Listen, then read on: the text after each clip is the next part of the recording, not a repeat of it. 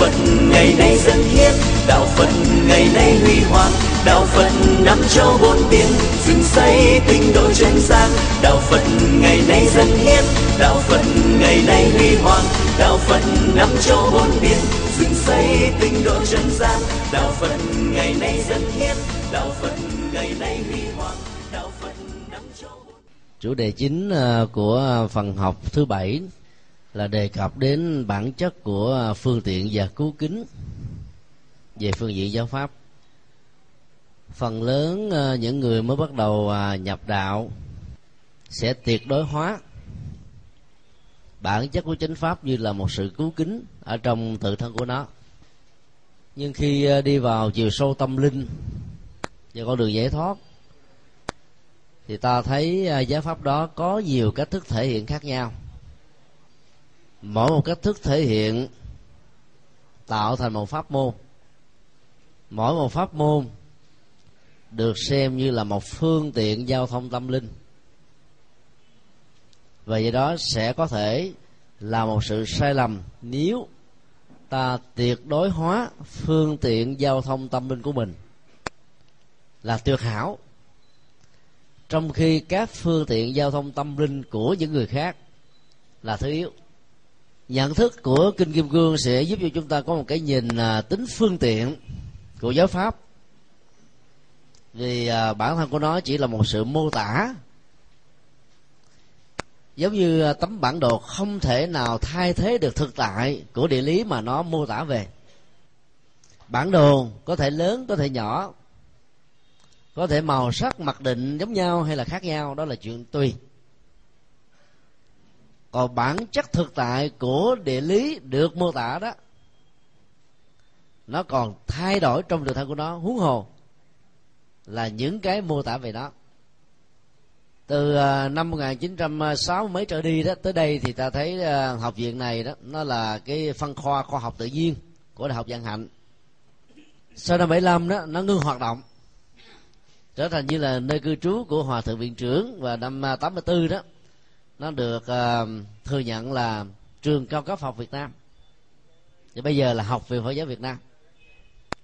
Thế là bản chất của uh, thế giới uh, vật lý đó nó đã thay đổi như thế, diện tích cũng hơi bị gia giảm, cấu hình ở trên diện tích cố định này cũng gia giảm, mục đích sử dụng lại càng khác biệt nhiều hơn nữa. Do đó uh, ta thấy uh, một mấu chốt đặt ra là tuyệt đối hóa một cái gì đó như là một phương tiện trở thành sự cứu kính là một sự sai lầm về phương diện phương pháp luận. Và sai lầm đó như thế nào thì bản kinh này sẽ giúp cho chúng ta nhận diện ra.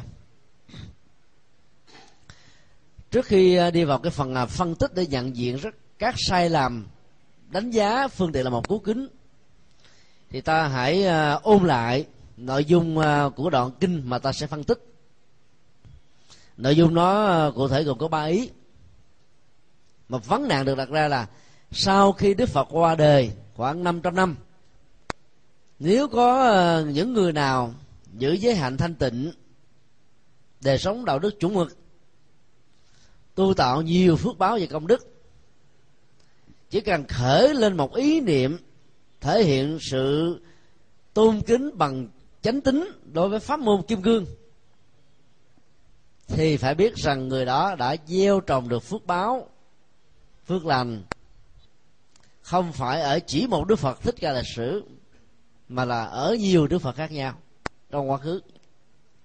Trong tuyên bố một này, chúng ta thấy giá trị của niềm tin đã được xác quyết ở chỗ đó, nếu đặt nó vào trí tuệ thì niềm tin đó không phải là niềm tin tín ngưỡng, lại càng không phải là những niềm tin vu vơ, mà nó là một cái um, xác tính về tính quỹ đạo. Thông qua đó các hiện thực cần phải trải qua để ta đạt được uh, giá trị um, cao nhất của nó. Tuyên bố hai: người nghe kinh này mà sanh niềm thanh tịnh ở tâm, chắc chắn sẽ được nhiều phước báo. Đó là vì người đó không còn dướng chấp vào bốn quan niệm ngã, nhân, chúng sinh, thọ giả, Vì đó được hiểu rằng người đó đã không còn chấp tướng pháp và tướng phi pháp, bởi vì lý do rất đơn giản, bất cứ người nào còn chấp vào tướng pháp và tướng phi pháp thì còn rơi vào tứ tưởng. Ở đây ta được thấy cái cấu trúc liên hệ hai chiều giữa ngã và tướng. Nếu ta còn lấy ngã, nhân, chúng sinh và thọ giả làm hệ quy chiếu để nhận thức thì nhận thức đó là nhận thức có giới hạn và nhiều tình huống là có vấn đề.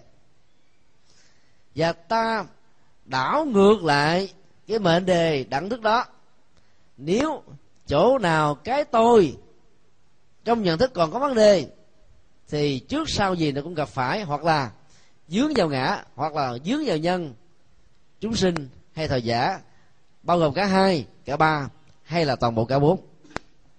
Mệnh đề thứ ba, sau khi ta hiểu được cái mối liên hệ giữa chấp ngã đối với các tướng trạng và việc dướng vào các tướng trạng là dính ít nhiều đến cái chấp ngã, Đức Phật đi đến một cái mệnh đề à, tuệ giác hơn, đó là giáo pháp chỉ như là một chiếc bè, chánh pháp sau khi đạt được rồi còn phải buông bỏ trở lại, huống hồ những cái là phi chánh pháp lại càng phải có nhu cầu buông bỏ nhiều hơn, sớm hơn, dứt khoát hơn, mạnh dạn hơn. Trọng tâm của bài thứ bảy này là nằm ở câu phán đoán cuối cùng, và nó phải được hiểu theo từng giai đoạn khác nhau. Từng giai đoạn là lúc nào thì giáo pháp được hiểu là một phương tiện, lúc nào giáo pháp được hiểu như là một chân lý tuyệt đối, lúc nào giáo pháp phải được hiểu là cái phải buông bỏ lại chứ không được mang vác theo. Việc nhận diện sai lầm tính giai đoạn liên hệ đến chức năng và giá trị của nó đối với đời sống tâm linh của người hành giả sẽ có thể dẫn đến hoặc là tốt hơn hoặc là tồi tệ hơn. Cái khác biệt về phương pháp luận trong vấn đề đánh giá này nó rất quan trọng trong đề tu về nhận thức của tất cả các hành giả theo tinh thần Phật giáo. Ở đây nó có một số vấn đề mà ta thấy nó có mối liên hệ, đó là niềm tin ở trong Kinh Kim Cang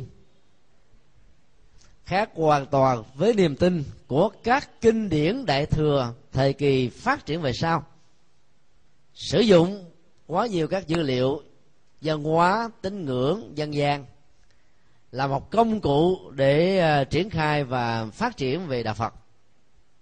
Nó như là một cửa ngõ rất tốt để mời gọi những người còn dướng dấp hoặc là quá quen thuộc với nền tín ngưỡng cũ có thể có phương tiện để đi vào.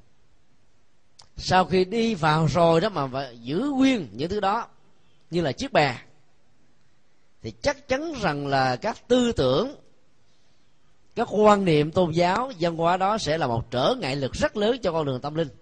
Và do đó ta phải sử dụng Kinh Kim Cang này để mà chặt đứt chúng, để chúng phải rơi rớt trở lại. Nếu ta chỉ làm được công việc ở phần đầu, tức là mượn các dữ liệu văn hóa tôn giáo khác là một công cụ, mà bỏ quên đi cái chức năng quan trọng hơn là phải giải phóng nó sau khi nó đã đạt được mục đích, thì cái lợi ích mà ta dẫn dụ người khác vào đó có thể là ít, mà tác hại do không phá hủy cái phương tiện mà chúng ta vay mượn sẽ có thể nhiều hơn. Và đây chính là nỗi ám ảnh rất lớn làm cho chúng ta và phần lớn quần chúng trong xã hội đó đánh giá lẫn lộn giữa phương tiện với cứu cánh, và hai cái này được đánh đồng là một.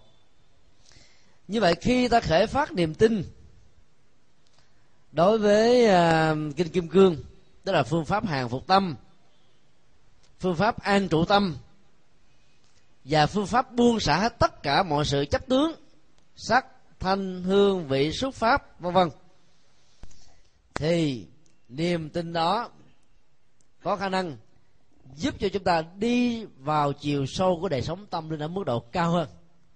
Và nó chính là nội dung cũng là điều kiện xác tín vô cùng có ý nghĩa đối với tất cả những gì chúng ta nỗ lực hướng về. Trong Kinh Kim Cương, mà nhất là phân đoạn này đó, thì ta thấy là không phải niềm tin nào cũng là tốt, không phải niềm tin nào cũng đều có giá trị mang lại những sự lợi lạc cho chúng ta. Và do đó ta phải đặt ra những tiêu chí của một niềm tin chân chính. Bản kinh nêu ra có bốn tiêu chí căn bản. Thứ nhất, để người có niềm tin không bị lạc vào ma trận của tín ngưỡng, thì người đó phải là người sống đời đạo đức với tư cách và nhân thân trong sáng mẫu mực. Ý niệm về đời sống đạo đức ở đây đó được đặt trên nền tảng của giới luật nhà Phật, chứ không phải là những mặc ước và định chế xã hội. Vì định chế xã hội về đạo đức hết sức là tương đối. Có nơi chân lý được xem là cái cứu kính, thì ở nơi khác nó được xem như là một phương tiện. Có nơi cũng điều đó, nội dung đó được xem là chân lý, tất cả mọi người phải tuân phục theo, nhưng chỗ khác được xem như là rác rưởi và không đến quan tâm. Nhận thức được tính tương đối của các quy chuẩn đạo đức, ta phải sống đề đạo đức trong tự thân sự vận hành của nó về phương diện gắn kết với hệ quy chiếu của nhân quả. Thì lúc đó đó cái cái quy chuẩn đạo đức này nó sẽ nâng chúng ta lên ở mức độ cao hơn. Nó đơn giản về năm điều đạo đức của người tại gia. Thay vì chúng ta để là không được sát hại, thì cái tiêu chí của nó mở ra ở mức độ là rộng nhất về phương diện nội hàm. Nhưng ngược lại nó sẽ có thể dẫn đến những cái phản ứng tác dụng phụ. Rất nhiều người không dám quy, vì hàng ngày họ vẫn còn giết tôm, cua, cá, ghẹ, đồ thủy hải sản, gia súc vân vân. Do vậy đó cái cái quy chuẩn đạo đức cho người tại gia nó không nằm ở sự bao hàm đó, mà là không được giết người thôi. Như vậy khi ta lấy nhân bản là một hệ quy chiếu đó, thì ta ghi rõ là không được giết người, và cái diễn dịch đó ra bao gồm có ba nội dung. Tôn trọng đời sống là mức độ cao nhất, nó như là một cái quy chuẩn đạo đức. Cái đến đó là bảo vệ hòa bình, vì hòa bình là mối quan tâm hàng đầu của hành tinh. Và sau này nếu có những cái mối quan hệ đa cực đa chiều giữa hành tinh mà chúng ta đang sống với các hành tinh khác đó, thì cái quy chuẩn đó cũng chính là một cái ranh giới bất khả xâm phạm. Cho nên đề cập đến vấn đề đề đạo đức thứ nhất, nó là một cái nội dung để uh, xây dựng mỗi người một bàn tay cho cái ngôi nhà hòa bình của hành tinh này, là điều mà không quốc gia nào, không đảng phái nào, không tôn giáo nào, không cá nhân nào mà lại không đồng tình. Và bên cạnh đó nó còn có là tôn trọng sự sống và thương yêu các loài động vật, rồi bảo vệ môi sinh vân vân. Rồi hai phần này là hai phần phụ. Chỉ cần uh, chỉnh sửa các cái dịch ngữ phù hợp với các ngôn ngữ hiện đại, con đường và cái cửa mở cho quần chúng đến với đạo Phật nó dễ dàng hơn rất là nhiều. Khi nói đến năm điều giới cấm, ta nghe ta sợ lắm, ai cũng muốn mình được tự do. Điều đây phải vào trong cái khuôn cái rõ, được làm điều này, không được làm điều kia, với biết bao nhiêu là cấm kỵ thì hầu như ai cũng ngán. Đó là cái nội dung của điều đạo đức thứ nhất ở trong năm điều đạo đức tại gia. Thì ta thấy rồi đây là một cái chuẩn mực mà chưa có tôn giáo nào lại uh, triển khai đầy đủ như thế. Còn đối với cái uh, điều uh, thứ năm đó, lại càng không có bất cứ một tôn giáo nào quy định là không được uống rượu. Bây giờ trong cái bối cảnh xã hội hiện đại, ta phải hiểu là tất cả các độc tố, những thứ có thể gây sai, nghiện, mất đi uh, sự kiểm soát về tâm thức, tổn giảm sức khỏe, ảnh hưởng mạng sống và làm cho chúng ta bị rơi rớt cái tính trách nhiệm gia đình và trách nhiệm xã hội nói chung. Đó là chưa nói đến những cái hậu quả về tệ nạn do các hành vi mất kiểm soát sau khi sử dụng các độc tố này gây ra. Các tôn giáo khác còn cho phép ngay cả những người làm công tác tôn giáo được quyền sử dụng chúng. Đức Phật đi xa hơn một bước, ta phải nhìn thấy được cái gốc rễ sâu xa như là một hỗ trợ duyên cho những người mất kiểm soát có thể làm những việc xấu, cho nên đã khuyến tấn là cho nên vượt qua và không nên tiêu thụ chúng. Nêu ra hai điều đạo đức căn bản như vậy để chúng ta thấy rất rõ rằng là cái quy chuẩn đời sống đạo đức này nó vượt lên trên rất nhiều so với các tôn giáo khác. Giả sử các tôn giáo khác có mang đến ngọc ngà châu báu mà có tặng trong tình huống ta khốn khó về đời sống kinh tế và vật chất, mình cũng không thèm, bởi vì cái gia tài tâm linh và đạo đức mà Đức Phật đã cống hiến cho ta nó nó có ý nghĩa giá trị nhiều hơn. Do đó cái quy chuẩn đạo đức này đó, nó có thể mặc dầu được gọi là tương đối trong cái tầm nhìn của các quốc gia, các nền văn hóa, các tôn giáo, nhưng nếu ta so sánh một cách khách quan thì rõ ràng quy chuẩn đó vẫn cao và vượt lên trên, vì nó đặt trên nền tảng của nhân quả, nó khế hợp với luật pháp chứ không phải nó lấy luật pháp làm hệ quy chiếu. Cái đạo đức mà lấy luật pháp làm hệ quy chiếu là nó có đúng có sai tùy theo ý thức hệ chính trị của quốc gia đó. Chẳng hạn như quý bốn năm hai nghìn không trăm lẻ tám trở về trước đó, Việt Nam chưa có quy định về thuế thu nhập cá nhân, thì ai không đóng thuế thu nhập cá nhân ở đây vẫn được xem là có đạo đức, bởi vì không có luật vi phạm luật pháp gì hết đó. Còn từ quý bốn hai nghìn không trăm lẻ tám trở đi mà ai không nộp thuế thu nhập cá nhân, người đó được xem là phạm pháp. Xem là phạm pháp là đồng nghĩa đạo đức của mình bị sứt mẻ. Cho nên niềm tin tâm linh của đạo Phật nó khác với niềm tin tín ngưỡng. Niềm tin tín ngưỡng là đặt lên nền tảng á, là ta ăn những chiếc bánh vẽ với những lời hứa hẹn, miễn hấp dẫn là người ta cảm thấy an lòng thỏa dạ rồi. Còn nó có được hay không là chuyện hạ hồi phân giải. Ở đây đó, và đặc biệt là trên nền tảng của kinh này, thì niềm tin của con con người tâm linh ở trong đạo Phật trước nhất phải được xây dựng ở trên nền tảng của phước báo, để chúng ta không phải thiếu thốn về những thứ này liên hệ đến điều kiện và hưởng thụ vật chất, để chúng ta bị lệ thuộc quá nhiều vào các thần linh, lệ thuộc quá nhiều vào các tổ chức xã hội và chính trị, để cuối cùng ta trở thành là kẻ nô lệ vào nó. Cho nên niềm tin đó bị cuồng xoay ở trong một cái quỹ đạo hết sức là tiêu cực. Còn người có đầy đủ mọi thứ rồi thì người ta đâu có sợ đó. Sống đề đạo đức chuẩn mực, có gì đâu phải sợ luật pháp trừng trị. Sống với một tư cách nhân thân trong sáng, làm gì sợ thiên hạ phê bình. Và do đó niềm tin của họ nó có một cái lý tưởng để mà đi, có một nơi để mà gửi gắm, có điểm đích để hướng về. Trong quá trình đi đó nó có nhiều sỏi đá, có nhiều miếng trai, kẽm gai, nhiều trở ngại. Nó không phải là một căn cản lực hay trở ngại vật được, ta cứ thẳng bước mà đi thôi. Điều thứ hai là người có niềm tin chân chính cần phải là người biết gieo trồng các căn lành và phước báo. Hai ý niệm này khác nhau hoàn toàn. Phước báo nó liên hệ đến các hành động tương tác xã hội với một động cơ trong sáng, mang lợi lạc cho nhiều người, và trên cơ sở đó mang niềm vui cho mình. Phước báo là sự ban tặng ra, nhưng hiểu theo cái nghĩa nhân quả, nó là một sự gieo trồng. Nó cho đi, nhưng thực ra là ta đang trồng trong ngân hàng công đức của mình một tài khoản,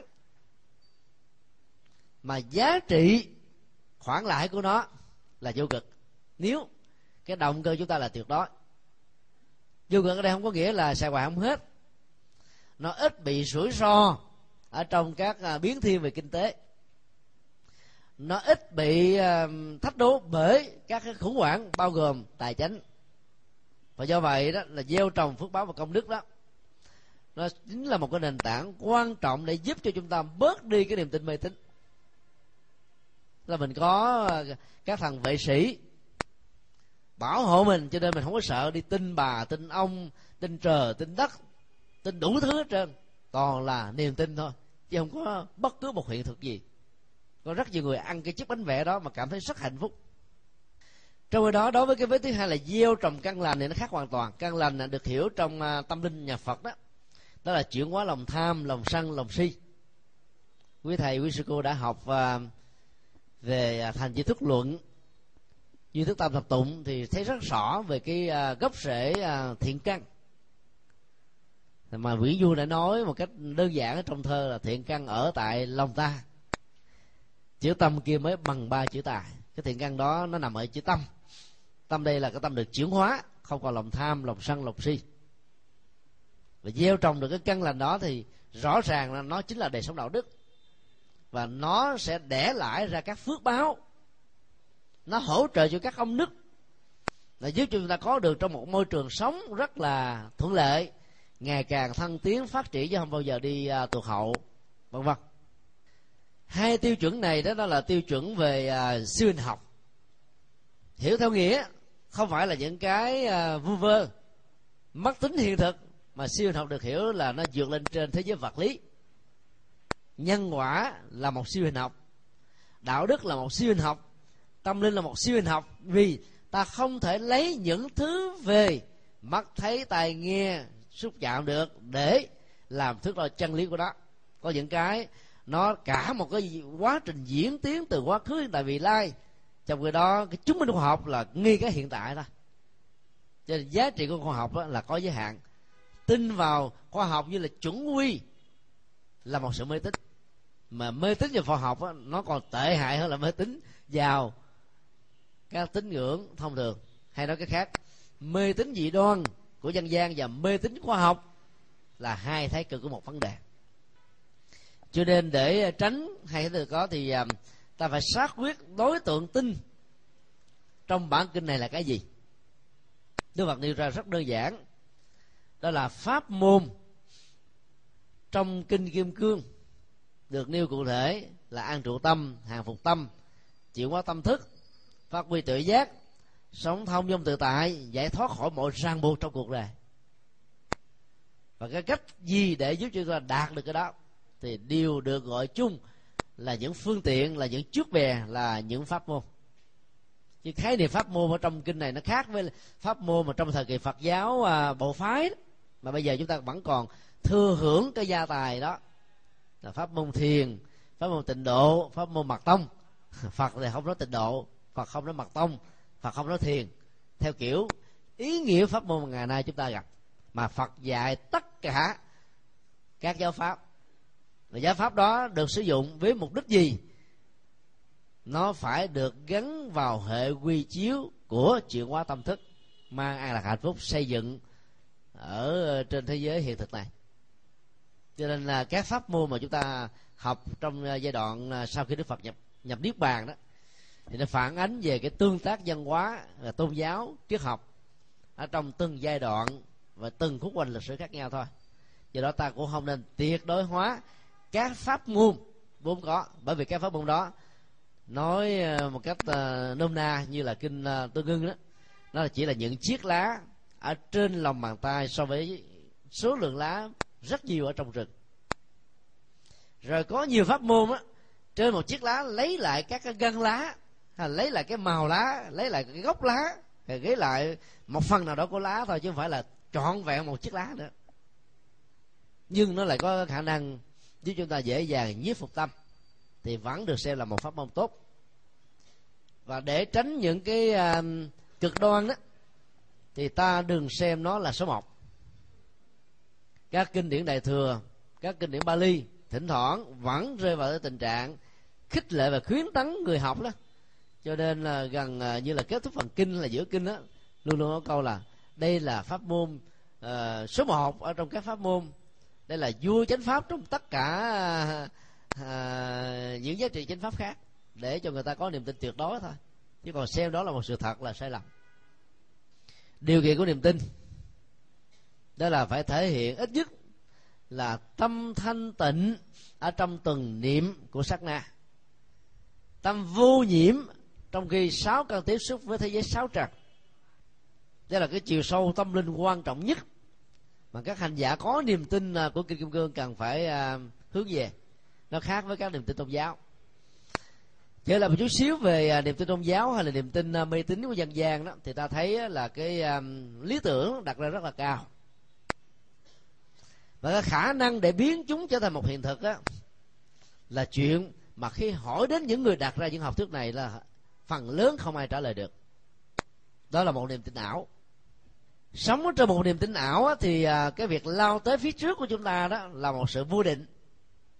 Cho nên à, khả năng của sự thất bại đó nó đã nằm sẵn ở trong mọi thứ rồi. Đâu có người có khả năng vẽ ra bất cứ cái gì trên hệ tưởng tượng. Người nào phong phú như chừng nào thì có thể à, vẽ ra một cách à, hấp dẫn chừng đó. Nhưng mà và rồi đó nó có đạt được Cái giá trị thực hay không đó là một chuyện khác. Mỗi chủ nghĩa, mỗi học thuyết, mỗi đạo phái vẽ ra con đường đi mang tính cách là lý tưởng, và muốn người khác ủng hộ thì phải tạo ra một cái mặt bằng của niềm tin. Tiêu chí của niềm tin nó càng ngắn gọn chừng nào thì nó càng ấn tượng chừng đó. Do đó phải làm sao để giúp cho người tu học Phật tháo gỡ được bằng cách là phân biệt đâu là vàng và đâu là thao đang lẫn lộn ở trong một niềm tin, để không vì hình ảnh của thao mà vàng bị chụp mũ, để không vì hình ảnh của những cái chưa phải là vàng mà làm cho vàng mất đi giá trị, ít nhất là về phương diện thành kiến. Trong thời gian vừa qua, có lẽ với thầy quý cô nghe một cái vụ uh, scandal về uh, một dự án uh, bệnh viện phải không? Có, có, có đọc báo không? Theo dõi kỹ phải không? Đó là niềm tin. Nó kết với nhau trong một dự án dựa trên nền tảng của niềm tin đó, là nó sẽ không đi đến đâu hết. Là nó có thể có rất nhiều cái gút mắt nối kết xung quanh các niềm tin đó. Các báo đài đã được uh, ban giám đốc cung cấp cho một cái hồ sơ uh, pháp lý gồm cái mấy trăm trang, trong đó chính yếu là cái dự án xây dựng bệnh viện về phương diện kỹ thuật chuyên môn, các trang thiết bị, những biện pháp xử lý để xây dựng một bệnh viện, vân vân. Còn cái quan trọng đó, để cho nó có được giấy phép với hình thức là một cái bệnh viện từ thiện đó, thì nó phải có gồm có ba yếu tố. Yếu thứ nhất, đối tác ủng hộ về phương diện tài chính cho cái dự án đó là cái gì, ai, ở đâu, thì hoàn toàn trong dự án này không hề có. Và đó chính là mấu chốt của vấn đề mà dự án này đã bị phanh phui, chưa từng có ở trong lịch sử báo chí tại Việt Nam. Samco được nêu ra như là một đối tác chính của cái dự án này, đó là một cái tổ chức con của công ty Samsung đặt chi nhánh ở Úc, là đã không còn ở trong thế giới hiện nữa, tức là nó là phá sản rồi, nó đâu có nữa đâu. Mà chưng dẫn ra như là một cái cái sự thu hút mà về phương diện niềm tin. Ai mà không mê một cái bệnh viện từ thiện mấy trăm giường, mỗi một năm á, tiền vận hành nó là hai triệu đô la, tiền xây dựng nó là tám triệu đô la, các phương tiện rồi trang thiết bị hết sức là hiện đại, công phu, vân vân. Và ai có tấm lòng đối với cuộc đời xã hội, nghe nói đều phải bái giọng gật đầu nhường bước cho tất cả các hoạt động đó đi trước. Âu cũng là một thiện chí rất là tích cực. Nhưng mà đặt trên một cái nền tảng như thế đó, nó sẽ thiết lập những niềm tin của sự mơ tưởng, mà trên thực tế đó, những nhà thiết lập ra nó chỉ cung cấp các loại thực phẩm là bánh vẽ thôi, chứ không có bánh thiệt. Nào là burger, nào là Kindle, nào là đủ loại hết trơn, nhưng mà không ăn được. Có ăn là nuốt tờ giấy với cái mấy cái chữ viết tô màu lên hết. Yếu tố quan trọng này, này đã không có mặt, thì cái niềm tin đặt trên nền tảng để kéo theo những cái sao đó là nó bị có vấn đề. Cái thứ hai đó là hành lang pháp lý.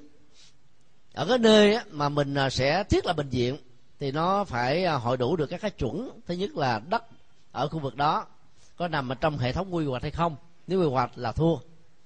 Thứ hai đó là đất đó có thích hợp với các hoạt động y tế của bệnh viện hay không, vì địa chất nó ảnh hưởng đến sức khỏe con người rất là nhiều.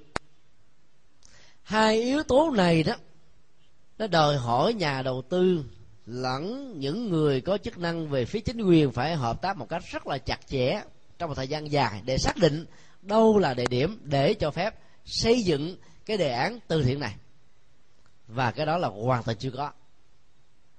Một vài văn thơ của Ủy ban nhân dân thành phố Hà Nội và thành phố Hồ Chí Minh, tức là khi mình đệ đơn xin thấy dự án lớn, phần lớn nước nào chứ không phải chỉ riêng Việt Nam đều ủng hộ cả.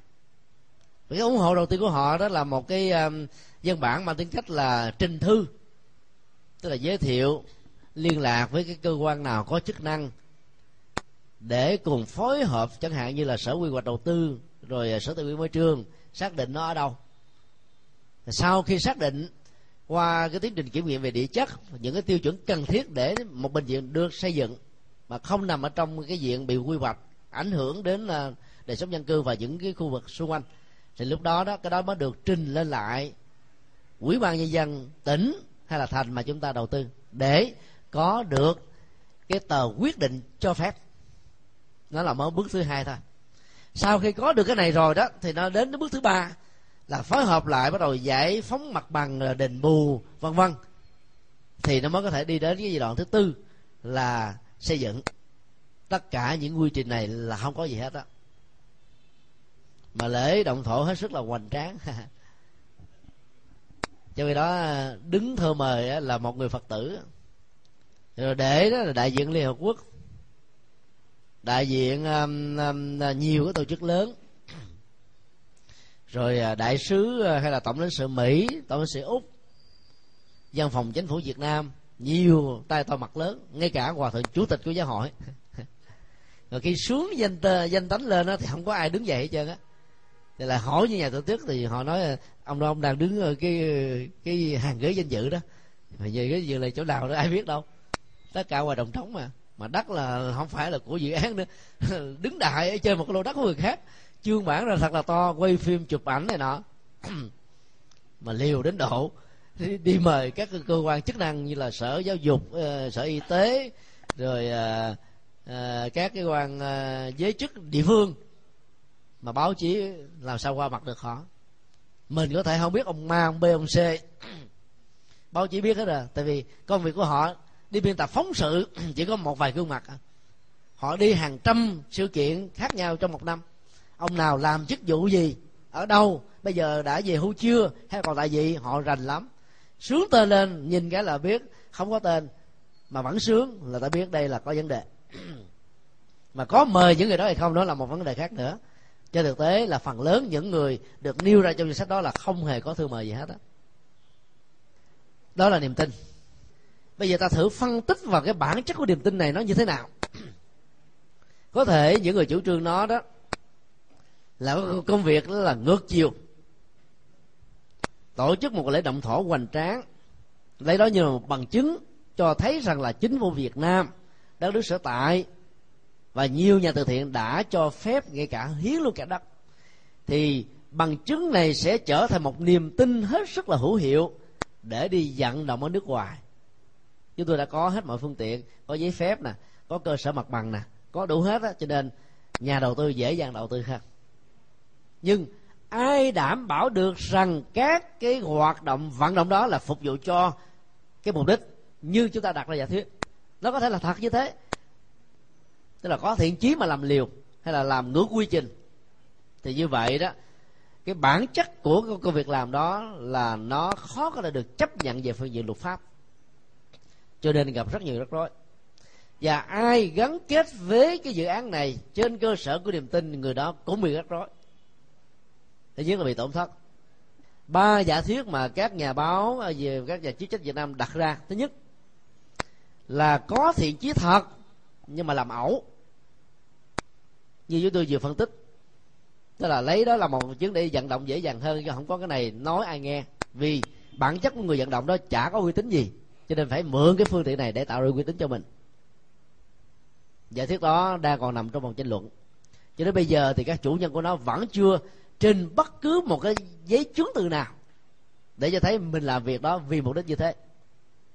Giả thuyết thứ hai, nó là một hoạt động ma, mà ma được hiểu ở trong ngôn ngữ của Việt Nam có nghĩa là không có hình thật, không có sự kiện thật, không có một thực thể thật. Ai muốn nắng tạo ra kiểu gì thì cứ nắng, ai muốn vẽ về sao thì cứ vẽ về, ai muốn bơm phòng cái giá trị của nó cỡ nào cũng được hết trơn á. Nó có giá trị trên nền tảng của niềm tin. Có giả sử có người nói là tôi đã từng thấy ma, thì cái nói đó cũng là cái nói giả định thôi. Tôi thấy là tôi thấy trong tâm tôi, còn người khác có thấy đâu. Tin nó hay không tin là, là một, một vấn đề, nhưng mà giá trị của người mô tả về nó làm sao người ta phải tin được. Mặc dù đạo Phật nói là ma là có thật, nó là một loại ngạ quỷ thôi, nhưng mà không có hình thù, không có dáng, cho nên ai muốn bơm, ai muốn tạo dáng vẻ, màu sắc, hình thù kiểu gì, thì đó là nó lệ thuộc vào cái lương thiện tri thức của người vẽ là nó thôi. Khi mà dựng ra một cái dự án ma với những mục đích tiêu cực đó, thì người ta bất chấp mọi thủ đoạn, miễn làm gì là nó có lệ là được. Đó là giả thuyết hai. Rồi đến bây giờ các báo chí yêu cầu đưa các hồ sơ, thì trong đó không có một hồ sơ nào nói rằng là công ty A, B, C viện trợ, như đã báo cho rất nhiều tờ báo và nhiều cái người đi đến bằng niềm tin rằng chúng tôi đã có trong tài khoản ngân hàng là khoảng gần hai mươi triệu đô la. Bây giờ không có một chứng từ. Các hồ sơ dự án này mà chúng tôi có được khoảng gần một ngàn trang, bằng tiếng Anh lẫn tiếng Việt. Samco là một đối tác chính. Thì trong ngôn ngữ tiếng Anh và tiếng Việt nó có phần khác nhau về nội hàm của các khái niệm. Ở trong tiếng Anh, partner là đối tác đó, được hiểu là người hợp tác về phương diện à, à, gọi là giao dịch buôn bán đó. Thí dụ giờ mình là một cái chủ đầu tư, mình muốn cắt cái nhà này theo cái chuẩn khách sạn năm sao, thì mình chỉ cần gỡ một cái đơn yêu cầu về những công ty mà mình muốn để họ chào hàng cho chúng ta. Thì cái hoạt động đó đó, người ta nói bằng cái từ lịch sử trong kinh tế là đối tác. Chúng tôi rất là hoan hỷ hay là sẵn sàng với danh dự làm đối tác của quý anh, quý bà, vân vân. Nó như thế không có nghĩa là cái Samco là một cái đơn vị để bảo trợ cho cái hoạt động này, không có. Và các dịch vụ Samco nêu ra ở trong dự án đó, đó là gì? Quảng cáo về trang thiết bị y tế. Chứ là họ là người bán mà. Nếu mình thích thì mình mua, không thích thôi. Nhưng mà phần lớn người Việt Nam đâu biết tiếng Anh, cái nghĩ như thế, nghe nói Samsung là một cái công ty lớn, có nghĩa là cái số tiền tám mươi triệu đó là có thật. Mâu chốt vấn đề nằm ở chỗ đó. Đến bây giờ không có một chứng từ nào hết. Rồi khi phỏng vấn những người liên quan đến chương trình á, thì người ta nói là đây là một giải pháp tình thế. Tình thế được hiểu như thế nào?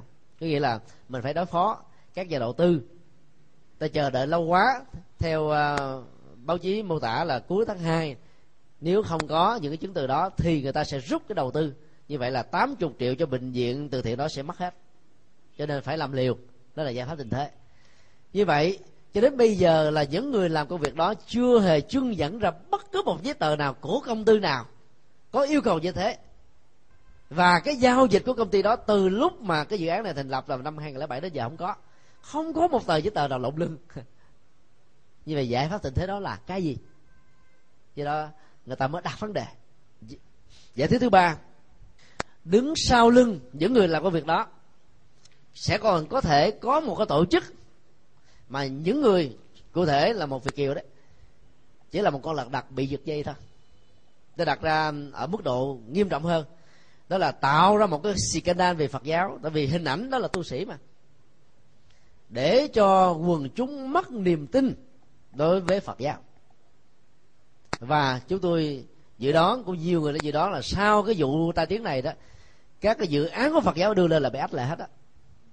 Cái gì mà liên hệ đến Phật giáo là người ta phải đặt lên vấn đề.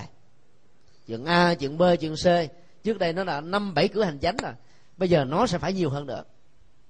Đó là cái tác hại di căn của dự án trên nền tảng của niềm tin, mà những người đặt ra nó là những yếu tố uh, ma, quỷ, là thần, thánh gì đó, nó đủ lẫn lộn bên trong á.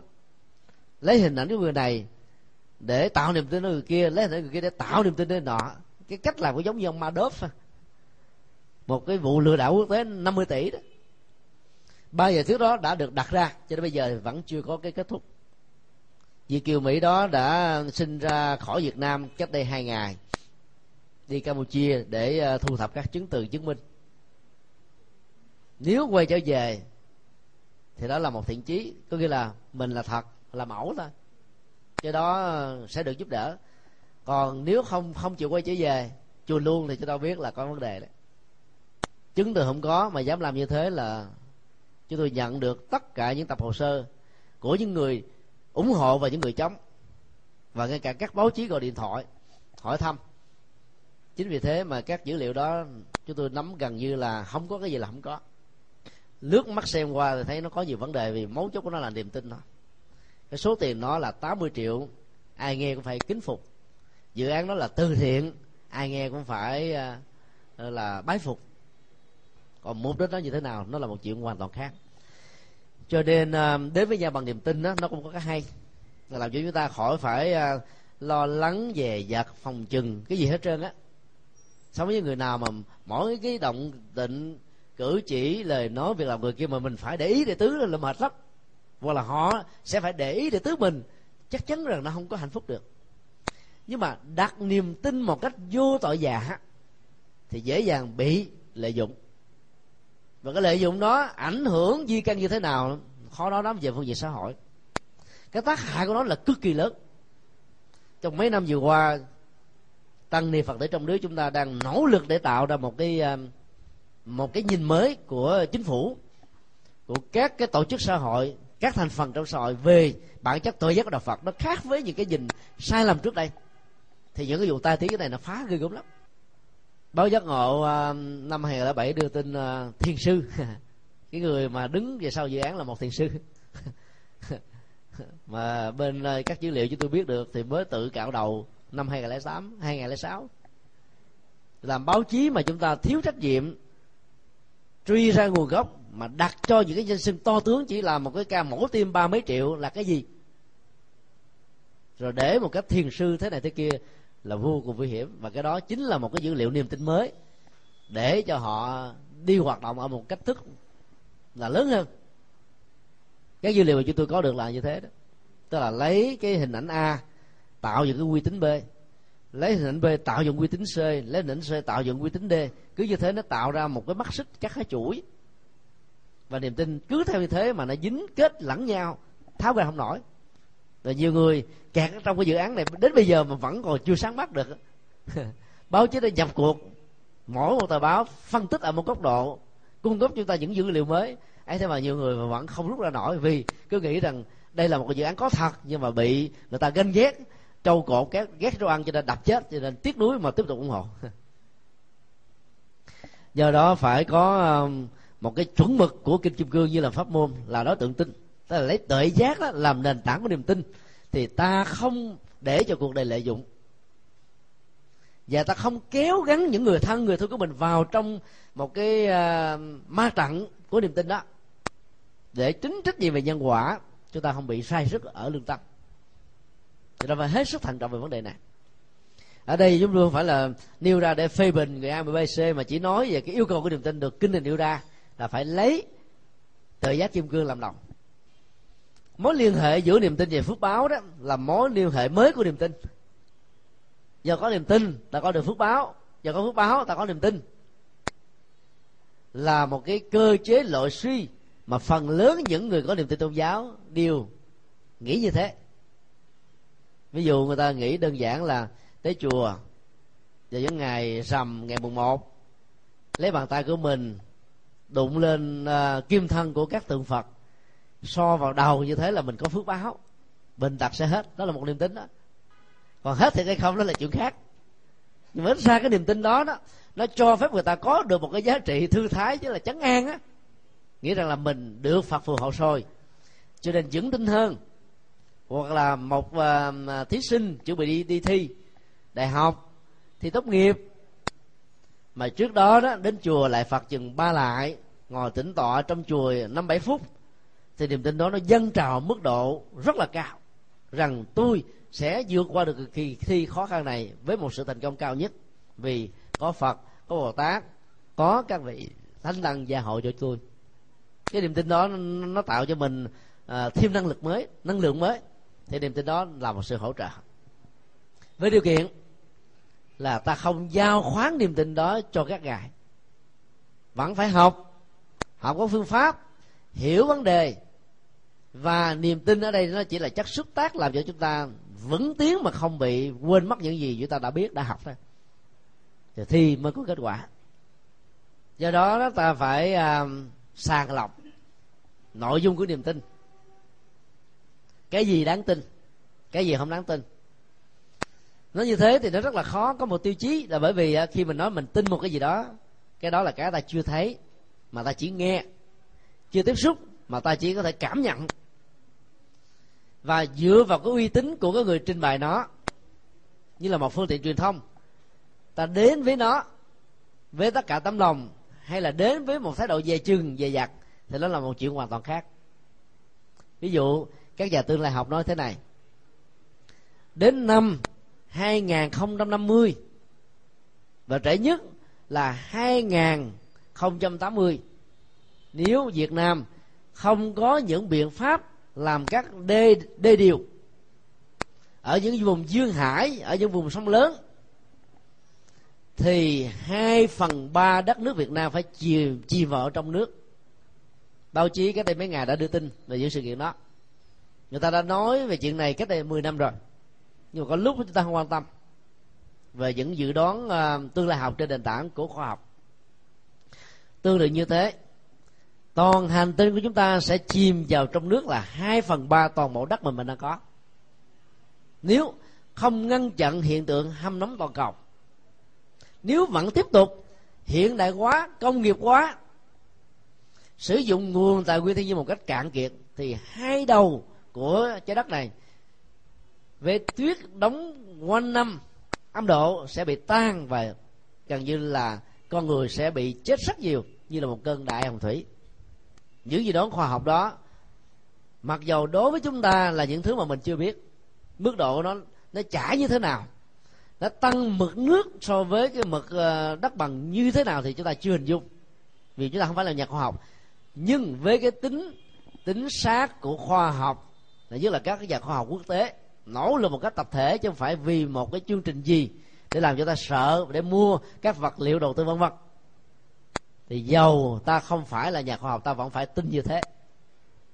Cái niềm tin đó ít nhất nó có những cái cơ sở dữ liệu để chúng ta thấy rằng là đặt vào nó là không có bị lạc dẫn, sai lầm, những tác hại vân vân, trực tiếp hay là gián tiếp. Do đó đó là ta phải dựa vào các cái dữ liệu căn bản đó. Còn bỏ đi các cái dữ liệu căn bản này đó mà lao vào nó thì à, giống như mình giao đầu cho cho giao trứng cho ác à. Hậu quả của nó hết sức là nghiêm trọng, tác hại về phương diện xã hội cũng hết sức là lớn lao. Sau khi chúng ta xác định các cái niềm tin uh, dân gian và quần chúng đó không có giá trị nhiều trên con đường tâm linh, và những hỗ trợ về phương diện xã hội để tạo thì cái niềm tin đó có một cái bề sâu chắc nhiều hơn nữa đó, thì càng đặt vào nó là càng dẫn đến những sự tổn thất nhiều. Thì ta phải quay trở lại với cái tiêu chí mà Kinh Kim Cang này đặt ra, đó là phải lấy kim cương làm thước đo, áp dụng cái thước đo kim cương đó vào niềm tin gắn liền pháp môn đó. Thì kinh này dạy chúng ta điều thứ nhất là gì? Chiếc bè rất là quý báu khi còn ở bên bờ bên này, bởi vì nó là cái phương tiện duy nhất để giúp chúng ta bơi qua bên kia. Nếu hành khách không tự mình biết bơi, và giả sử có biết bơi cũng không đủ sức để vượt qua cái cơn sóng nước hết sức là là mạnh, đường kính của sông hết sức là to, sẽ là một sự sai lầm nếu ta tin quá mức vào cái sức của mình mà không thèm sử dụng cái phương tiện hỗ trợ của chiếc bè. Nhiều người muốn uh, phô diễn năng lực cá nhân hay là kỹ thuật cá nhân, dẫn đến sự thất bại của tập thể, là điều hết sức là cấm kỵ. Ở trong bóng đá cũng thế, cầu thủ nào mà phô, phô diễn uh, kỹ thuật cá nhân mà nếu uh, đánh mất một cơ hội sút bóng vào bàn thì người đó sẽ bị kỷ luật rất là cao, bởi vì tự tin quá mức vào những cái mà nó không có giá trị hiện thực. Như vậy ta phải nhìn thấy là chiếc bè có cái chức năng hỗ trợ chúng ta rất là nhiều. Những cái dân học dân gian trong Phật giáo có kể rằng là Đức Phật có năng lực thần thông vô ngại, nhưng để độ cho những người tu khác đạo phô dưỡng cái năng lực thần thông này, thì Đức Phật đã ngồi lên chiếc, chiếc thuyền, người đưa đò đã đưa ngài qua bên bờ kia sông. Trong khi đó vị Bà La Môn có thần thông, đang thi thi triển thần thông của mình đó, bay qua là lại trên mặt nước, dưới tràn vỗ tay hoan hô và kính ngưỡng của rất nhiều người. Đức Phật mới hỏi ông ta là mất bao nhiêu lâu ông có được năng lực này. Ông ta nói đến ba chục năm tu. Đức Phật nói tôi chỉ mất có đồng xu mà ta cúng dường luôn nữa, không tốn gì hết mà phải qua được cái này, đâu cần phải nỗ lực. Là một cái ảnh dụ mà ta có thể so sánh ra là có nhiều người tự tin vào mình quá mức đó, phô diễn như cái đó, nhưng mà giá trị phục vụ của nó là cái gì cho xã hội ngoài cái niềm tin, sự ngưỡng vọng của mọi người, tức là danh và lợi đó, thì hầu như nó không có giá trị thiết thực. Cho nên những gì mà ta không cần phải mất thời gian thì không nên để mất thời gian. Sử dụng các phương tiện hỗ trợ để chúng ta làm được những việc quan trọng hơn. Do đó, nếu ta có được chiếc bè, không dạy gì mà bỏ nó không sử dụng. Nếu ta có được các pháp môn thì ta cứ phải đi theo. Các pháp môn nó có một cái truyền thống. Truyền thống đó nó được một vị tổ sư đặt ra với các quy chuẩn, các nghi thức, sự hành trì, chuyển hóa, rồi những lần tảo tham, giảng tham, tức là tham vấn buổi sáng, tham vấn buổi tối. Những thắc mắc của chúng ta được ông thầy ông lắng nghe và biết được là mình đã bị kẹt ở trong cái cái mắc mú nào, giúp cho mình vượt qua. Bây giờ làm luận văn, làm bài nghiên cứu giữa giữa mùa đó, ta cũng có cơ hội làm được việc đó. Tức là những gì thắc mắc thì ta phải điện thoại, ta hỏi những cái người mà đề tài của mình liên hệ đến người đó. Trách cứ như người đó là không hướng dẫn mình là là, là cũng hơi quá đáng. Tại vì à, một ông thầy có giỏi chừng nào đi nữa thì cũng hướng dẫn được năm bảy người là hết rồi, chứ thời gian nào hướng dẫn hết. Cho nên mình có thắc mắc thì mình phải chủ động, chủ động để hỏi, chứ không ai mà biết mình ngứa chỗ nào đâu mà tới mà cung cấp cho mình cái loại thuốc để hết ngứa. Nếu mình đang thiếu cái mảng kiến thức A thì mình phải trình rằng là tôi đang thiếu cái này, cho nên xin thầy, xin sư cô hãy giúp đỡ, tài liệu ở đâu, chỗ nào có, tiếp xúc như thế nào, sử dụng nó ra làm sao, thì người ta mới tư vấn cho mình. Đó là phương pháp luận. Do đó phải sử dụng các phương tiện đang có như là một chiếc bè. Sử dụng mà không nên biến nó trở thành một phương tiện lợi dụng. Ai lợi dụng vào chiếc bè nhiều quá đó thì bị lệ thuộc vào nó, không có chiếc bè là gần như là sống không nổi. Chiếc bè đó có thể hiểu ông thầy của mình, có thể hiểu là cái ô dù của mình, có thể hiểu là một cái tàn cây bóng mát của mình, có thể hiểu là thanh danh của những người mà mình liên hệ.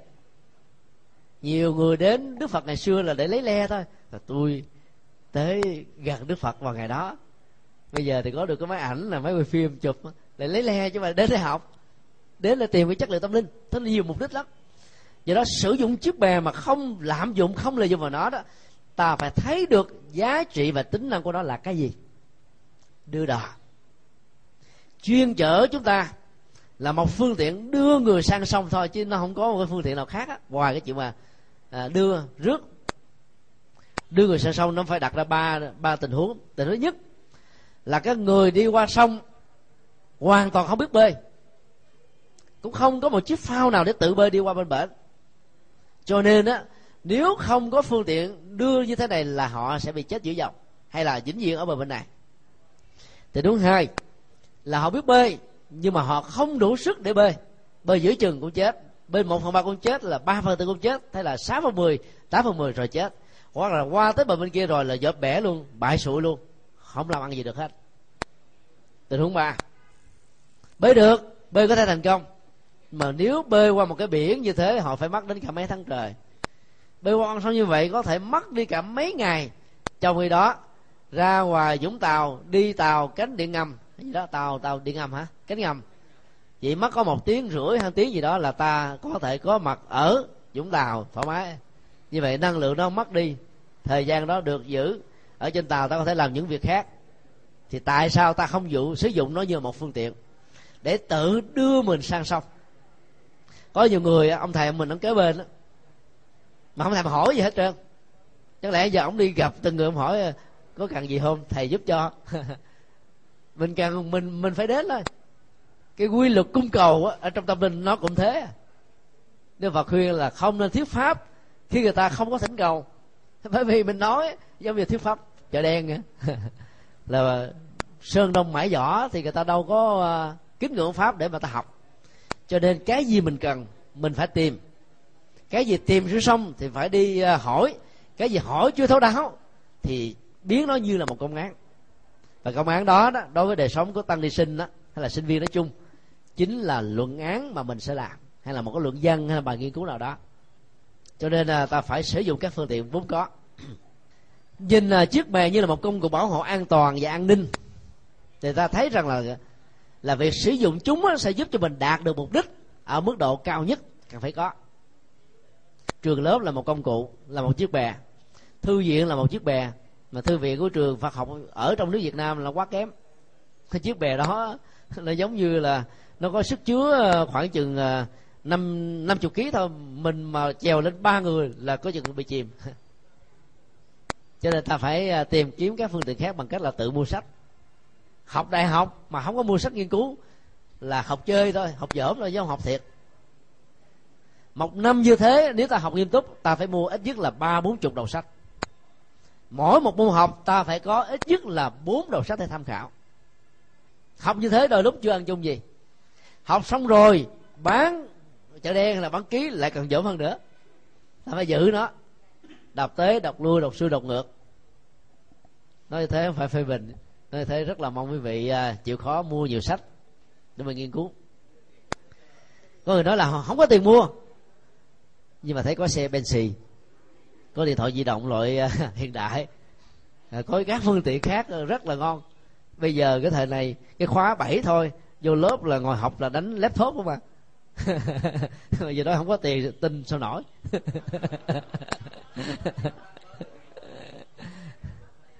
Mua cái mất tiền, nhưng mà cái đó nó không mất vốn, lẽ lãi không còn là tốt, vì người tu là phải vô sản mà. Bây giờ cái vấn đề quan trọng nhất đó là câu cuối cùng: phương tiện không phải là cứu cánh. Chiếc bè chỉ đơn thuần là chiếc bè, chiếc bè không phải là chân lý, chiếc bè không phải là giá, giá trị giải thoát, chiếc bè không phải là tất cả. Không có chiếc bè ta đi xe Honda, không có xe Honda ta đi xe lửa, không có xe lửa ta đi trực thăng, không có trực thăng ta đi máy bay, không có máy bay ta đi cái loại các cái loại tàng hình, không thể tàu ngầm. Mà ai có đủ năng lực nữa thì độn thổ, hay là mượn cái thước bản của Tề Thiên Đại Thánh nhảy về một cái là mấy trăm vạn dặm. Nó có nhiều phương tiện lắm. Mỗi một phương tiện giao thông đó nó có giá trị và phù hợp cho mỗi người. Bây già mà tám mươi tuổi mà kêu đi xe Honda mà là phân khối, phân khối cao là sao đi nói. Thì bà phải cần xe hơi. Bây giờ không có tiền làm sao có xăng để mà mà trả tiền xe hơi hay là thuê xe taxi mà đi, thì bà phải đi gọi là quá gian. Do đó ta phải có một cái nhìn rộng về bản chất của các pháp môn như là một chiếc bè. Không thể nói chiếc bè này chỉ là xuồng ba lá là tiểu thừa, đi không được. Lên những loại chiếc thuyền bảy tám tầng ở ngoài cả Sài Gòn chứa lần là năm ngàn khách, lên đó an toàn hơn. Ai dám đảm bảo? Ta ta đít chết trong lịch sử đó là một bài học. Do đó tính an toàn, giá trị phục vụ và nhiều thứ đối với giáo pháp và các pháp môn nó cũng như thế. Những người thân của chúng ta đến pháp môn chẳng hạn như là mật tông, mà nếu ta thấy họ có được hạnh phúc, ta cứ khích lệ cho họ. Người đến với pháp môn Tịnh Độ Tông mà có được an lạc, chẳng như ta khích lệ mà ta còn hỗ trợ cho họ để có được thêm cái cơ hội để đi sâu vào pháp môn này. Người nào thích về thiền thì ta hỗ trợ về thiền, chứ đừng bắt buộc bằng từ nhiệt huyết rằng là tất cả mọi người phải đi theo một pháp môn. Cũng giống như các loại thuốc đó, nó có dị ứng. Người dị ứng với thuốc A nhưng mà họ với thuốc B, người dị ứng với thuốc C nhưng là không bị kỵ bất cứ cái gì. Cái khác biệt căn bản đó là lệ thuộc vào nhận thức, lệ thuộc vào cái chiều sâu tu tập, lệ thuộc vào nhiều yếu tố khác nữa. Và giáo pháp cũng như thế thôi. Sử dụng bao nhiêu thì được gọi là an toàn, như chúng tôi đặt ra khi đầu. Đến lúc nào thì chúng ta được quyền bỏ, đến lúc nào thì ta tiếp tục tái sử dụng lại nó. Có rất nhiều người vẫn đang còn ở bên này, nhưng mà mình đang mơ tưởng và nghĩ rằng mình đang ở bờ bên kia, cho nên không thèm đến chiếc bè mà cũng không tự bơi. Nước ngày càng dâng lên, dâng lên, dâng lên. Cái việc mà cứu thối chúng ta khỏi sanh tử nó giống như là cái chiếc tàu ta ta bị chìm vậy đó. Mỗi người phải đi tìm cái phương tiện để mà loại, để mà có được cái cơ hội đi vào bờ. Đôi lúc đó người ta phải tranh giành mạng sống với nhau, đút lót tiền bạc, danh dự, phải giả dạng là phụ nữ để được cái quyền ưu tiên, phải giả bộ ôm một đứa bé trên lòng giống như là gà rống đứa con để được an phận mà đưa vào bờ để mà sống. Có người thì phải giặt giả nó bằng cách là lội hết chỗ này đến kia để tìm một cái đường để đi lên, mà lại không được, chết ngọt. Dù sao đi nữa, tất cả những nỗ lực đó là đáng trân trọng. Cái phương tiện sử dụng để nỗ lực đó có thể có đúng, có thể có sai, có thể được khích lệ, có thể bị lên án, nhưng nỗ lực trước nhất là một sự đáng trân trọng. Do đó trước nhất là phải phải sử dụng chiếc bè thôi. Pháp môn nào mà dạy chúng ta chỉ nhớ một cái gì đó, không còn nhớ đến Phật là gì, không cần biết là Đức Phật là ai, không cần biết giáo pháp của Ngài nói cái gì, thì chúng ta thấy nó có vấn đề đấy. sau thời gian tu tập thì thấy mình miên mặt lắm, như rồi nó trở thành cực đoan. Cái đầu mình nó chỉ có một chuyện A thôi, thì cái gì là phi A, A cộng, A phẩy, A trừ, A là phương, A bình phương đều được xem là phi chân lý hết á. Cho nên giá trị chân lý mà bị quan niệm teo hẹp lại theo chiều kim tự tháp ngược thì sẽ dẫn đến một tình trạng độc loán hết sức là nguy hại và cuồng tín ở trong pháp môn đó. Cho nên ta phải học cái kim tự tháp theo cái hình thuận của nó, ở bên dưới là mặt bằng thật là rộng và sâu, tất cả mọi thứ mà Đức Phật đã dạy trong ba kho tàng kinh, luật và luận. Về sau này ta đi thành chuyên sâu thì cái kiến thức bao hàm bao quát đó sẽ không làm cho mình trở nên là cực đoan với những người khác với mình. Còn mới đi vào trong đời sống tâm linh mà đi thẳng vào pháp môn, pháp môn hẹp, pháp môn chuyên ngành đó thì nó rất nhiều vấn đề phức tạp sẽ phát sinh về sau. Cho nên chúng tôi vẫn chủ trương theo truyền thống lấy kinh lượng bộ làm nền tảng, tức là tất cả những gì Đức Phật dạy trong kinh là phải học hết á, học càng nhiều càng tốt. Ngoài học ở trên trường lớp là học chọn lọc một số bài kinh, tăng ni và các sinh viên cần phải tự mình đào mò, tìm hiểu, học hỏi. Mà các phương tiện trang web ngày nay là một công cụ chiếc bày mới rất là tốt. Chỉ cần nhiệt tình thôi, đến những cái chỗ mà làm trang web ta xin một cái đĩa xê đê, khỏi phải tốn tiền lên internet, ta vẫn có được các cái dữ liệu này để em tham khảo. Do đó khi chưa đạt được sự an toàn tuyệt đối thì việc rời chiếc bè, bỏ các phương tiện hỗ trợ, các công cụ an ninh và tin quá mức bản thân mình là một sự tự sát. Sau khi đạt được chiếc bè rồi, sau khi đạt được cái kết quả rồi mà thờ chiếc bè trên đầu, đi chỗ này đi chỗ kia, tôn vinh nó thay thế nọ, lại là một cái mê tín khác. Nó là một sự sai lầm.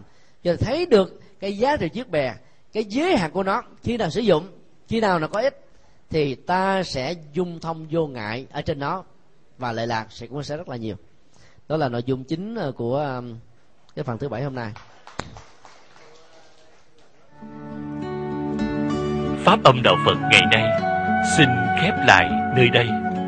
Quý vị muốn thịnh hoặc ấn tống các đĩa xê đê về Đại Tạng Kinh Việt Nam, các kinh sách do Thầy Nhật Từ biên soạn, các bài pháp thoại, các xê đê về âm nhạc Phật giáo, cũng như muốn đóng góp vào các hoạt động từ thiện của Đạo Phật ngày nay, xin vui lòng liên lạc theo địa chỉ Công ty trách nhiệm hữu hạn Đạo Phật ngày nay, Chùa Giác Ngộ, số chín mươi hai đường Nguyễn Chí Thanh, phường ba, quận mười, thành phố Hồ Chí Minh, Việt Nam.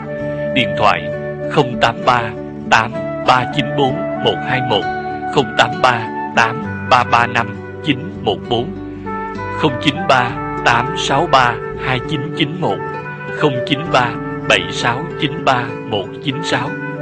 Email buddhism today a còng yahoo chấm com, Thích Nhật Từ a còng yahoo chấm com. Website www chấm buddhism today chấm com, www tủ sách phật học chấm com.